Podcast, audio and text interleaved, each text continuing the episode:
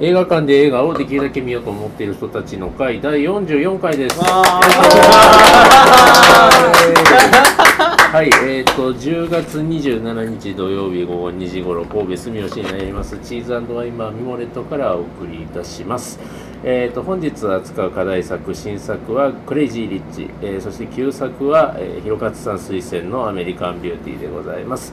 えっ、と、今日お越しの皆さんで喋っていきたいと思います。えーまずは、えーお越しの方の自己紹介からということで、えっ、と、ミモレット映画部部長のおじいです。よろしくお願いします。お願いします。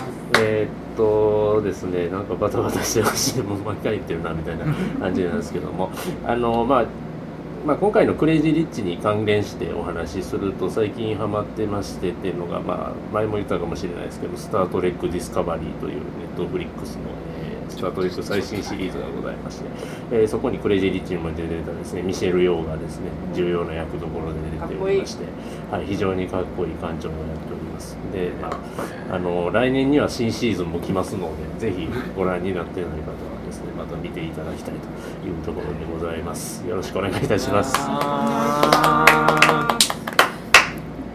のんちゃんです。えーとですね、映画ね、私も本当に最近忙しくて、えこの前何やったんですか？亀止め？亀止めでしたね。亀止めからだとえーはい。あ、みあのー、りょうくんがおすすめの悲しめにこんにちはを見てないのと、あとはあのーデハンを見に。はい。あ、でも、デハンを見るだけのためにチューリップフィーバーを見に行ったのぐらいですね。悲しみにこんにちははまありょうくんが言ってくれると思うんで、チューリップフィーバーはですね、あの誰だったっけこの人。主役はなんでしょう。えー、アリシアディデデいや何？リファンデル？デキャンデル？そんな人。リキャンデルか。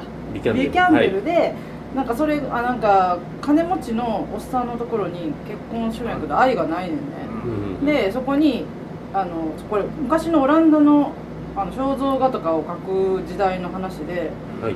であのそこにデハンが貧乏やけどその画家としてやってくる。の、うん。夫婦の写真夫婦の写真じゃない夫婦の肖像画を描きに。でまあ恋に落ちるっていう。ああ。のーデハンってあ。ディカプリオに似てるやん。うん。はい。うん。だからまさしくそれは、でかい船の話にめっちゃ似てるでかい船の話ですね。確かに確かに。見はいそう違いにそう絵を描くっていう、うん。なんか裸の絵もあえてうん。描くとことかもあるし、それでやらされたんかなと思って ちょっとかわいそうと思ったっていう、企画選考う官。ん、ああともうそうどうなんかな。でもあのーまあ肖像画に秘めた愛ーあれですよもともと小説なんですよね。うんなんかすごいでフィットした何でらしい。したっけあの絵描き絵描き。フェルメールっぽいあのもう写りもルックもそんな感じになってて、だから前の真珠の首飾りの少女みたいなああいう色調でまあ綺麗やけど、まあ長いっていうなんかあそんな長くないのに、うん。長いとしか思えないって絵描きさんの話でいくと、もうすぐゴッホ？いううん。あーいっぱい描いた人。いっあれるんですかね？あのデフォーのやつ、ぱい描いた人。ね。ウィレム・デフォーのやつ、うんうんうん。世界で一番描いた人みたいだけどそうそうあれもうでも来週とか。あうんそんな最近来ます、もうすぐ。もうもう言ってるんでそろそろ。なはずですよあとまあ文化ニュースとしてはあのりょうくんと一緒にいたんですけど。えーはいはい。えー奇妙麗太郎ベベチオ早瀬君のライブあを見て感動したっていうね。よかったね。はい。あよかったですベベね最高だったベベベベチオとしゃべりそうあそうそうベベチオと飲んで帰る。っていうめちゃくちゃお大臣な感じの。なんで2軒目行って。そうっていう素敵なうん。この1ヶ月の間起こったことはそんなもんかな。はいはい。文化ニュースそんなもんですね。はいはいそんなこんなでよはい。ろしくお願いいよろしくおたします、願いします。では。ひろかつです。えーっとここ1ヶ月は私事ですが写真展をやってまして、ここ名前は。ままサラという写真展を、えっと、1階のニュートラルと,、えっとこちらのミモレットでやってます。はい。はい。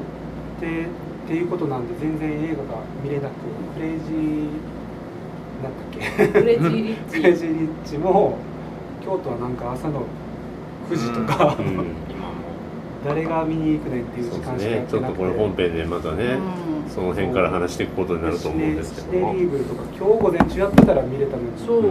金曜は午前中で土曜日はなんか夜みたいな。あそんな流れなんそう今日夜やってるけど、うんっていう感じで全然スケジュール合わなくて見れずっていうことで。はい。残念。いやもう今日作はどんどんはい。紹介していただいて。あわかはいりました、よろしくお願いいたはいよろします、しくお願いします。そして。はい、えー、りょうです。お願いします。